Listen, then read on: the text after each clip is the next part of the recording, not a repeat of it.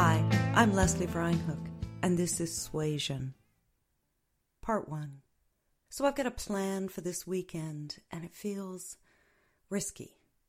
It feels risky because in 1992, my mother was exactly the age I am now, and she disappeared so fast down that raging rabbit hole. Or maybe that's just how it seemed to me, young and full of certainty and convinced she was a doddering old fool in her 50s. So some of the great divide is on me, but the rest is on Rush Limbaugh. This weekend, while everyone I know is wondering how anyone could consider voting for Donald Trump, I'm following my mother into the dark pages of the book she read in 1992, one that drew her even deeper into a well of conservative outrage. Rush Limbaugh's The Way Things Ought to Be. I need to understand what resonated, what it was that led a woman that smart and gracious and open to possibilities into a place where she could so blindly and uncharacteristically tolerate, even defend, the worst of what the Republican Party had to dish out. A man like Donald Trump. My mother was a libertarian from birth, I think. She was a 5-foot-tall firebrand, a feminist who never called herself one. She had no time for organized religion and great faith in science and nature, but also in the free market. She and my father were unwaveringly pro-capitalist. And that's not surprising. Capitalism had been very good to them, and to everyone they knew. The way it was in the mid-20th century, if you were white and reasonably intelligent and well-educated and had luck on your side.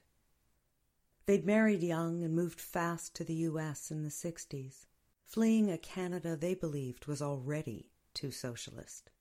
And yet for all that, my mother did let it slip last year, in the last weeks of her life, that as a young woman made to work overtime without pay, she'd tried to start a union in her office. No one is just one thing. Certainly not my tomboy wannabe mother, who always wanted to play outside, who loved sports and having water fights with her kids, yet always wore lipstick and knew how to turn her ankles just so when she was being photographed.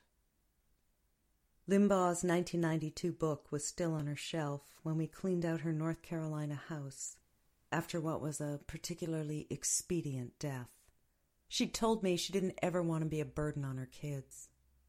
And a week later, as if she willed it, she was dead. It was very much in keeping with her unsentimental, independent philosophy. I originally thought I'd send Limbaugh's book to Goodwill with most of her other things, and then I saw the inscription on the inside cover. It reads, "Billy, I thought you'd want to read this before the end of the month. Pris." A Christmas present from Pris and Jim then. Pris and Jim were my parents' closest friends for decades. I can remember them having these lively conversations and debates over the dinner table. Republicans and Democrats trading barbs and laughs, listening to each other and finding middle ground or just agreeing to disagree. People did that then. But of course back then, newspapers and magazines still streamed into the house, and there was something like an agreed-upon version of the facts. Back then, excellent debates happened regularly at my parents' table. When my brothers and I were just coming into adulthood, our family had rollicking nightly conversations. We would argue, we would debate, we would laugh our heads off. They were so proud of their kids' intellect and our individuality. But of course that was back before Rush Limbaugh was filling the airwaves and taking up all the air in the house. When Mom received this book, Bill Clinton would have just been elected president. This for my mother was about as staggering and as upsetting as Trump's 2016 election was for me and my friends.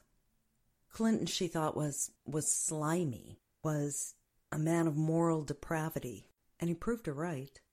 Then, and actually for the rest of her life, there was no living person my mother despised more than Bill Clinton. except maybe eventually Hillary Clinton.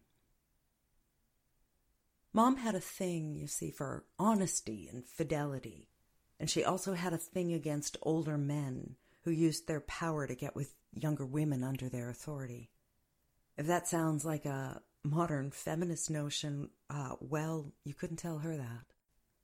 Feminism had become a word for something hate-filled, something hateful and evil, and if I was one of those, well, then I was no friend of hers. By the mid-1990s, as I entered my 30s, we were no longer even speaking the same language. I felt like I'd lost my mom and dad, and like they'd lost their minds. It would be years before life intervened and forced us back together and made us trust each other again. Made Mom and I understand that maybe we were both wrong in our assumptions about each other. After we built that bridge, we steered clear of politics for a little while, and for another while I tried pulling up source documents on the internet to find facts we could agree on. Occasionally, that worked. I'd win a point. But just as often, she'd find an argument that she found more convincing. Sometimes we'd agree spontaneously, and we'd both be really surprised and really happy when that happened. And we'd realize we were just coming at an issue from different angles. By that time, Dad was dead, and there were no newspapers or magazines anymore, just rage radio all day and Fox News at night. Mom still loved her tragically liberal daughter, and I think she liked me again. And she loved her sons and her cats and card games, and she still drank scotch, and she smoked her cigarettes, and she embraced her left-leaning neighbors. But she could also switch from conversational to vitriolic at the flick of an ash. And now she hated charity of any kind, plus environmentalists, feminists, Democrats, liberals, educators, and most of all, she hated the lying liberal media. She never did warm up to religion, but she lost her faith in science, or at least in scientists. And at first she didn't support Trump, but after he won the Republican nomination, she embraced him too, and she let his moral depravity slide, which was surprising. If she'd lived, she might still support him. And that's what I want to wrap my head around. I want to understand why, what it was that worked so well it nearly pulled our family apart 30 years ago, the way so many families are coming apart now. So I'm going to start at the beginning with this 1992 book.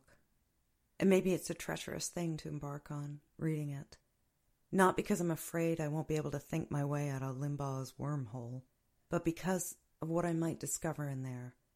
A version of my beloved, Trump-tolerating mother that is less forgivable than I need it to be. Next time, I'll let you know what I find out.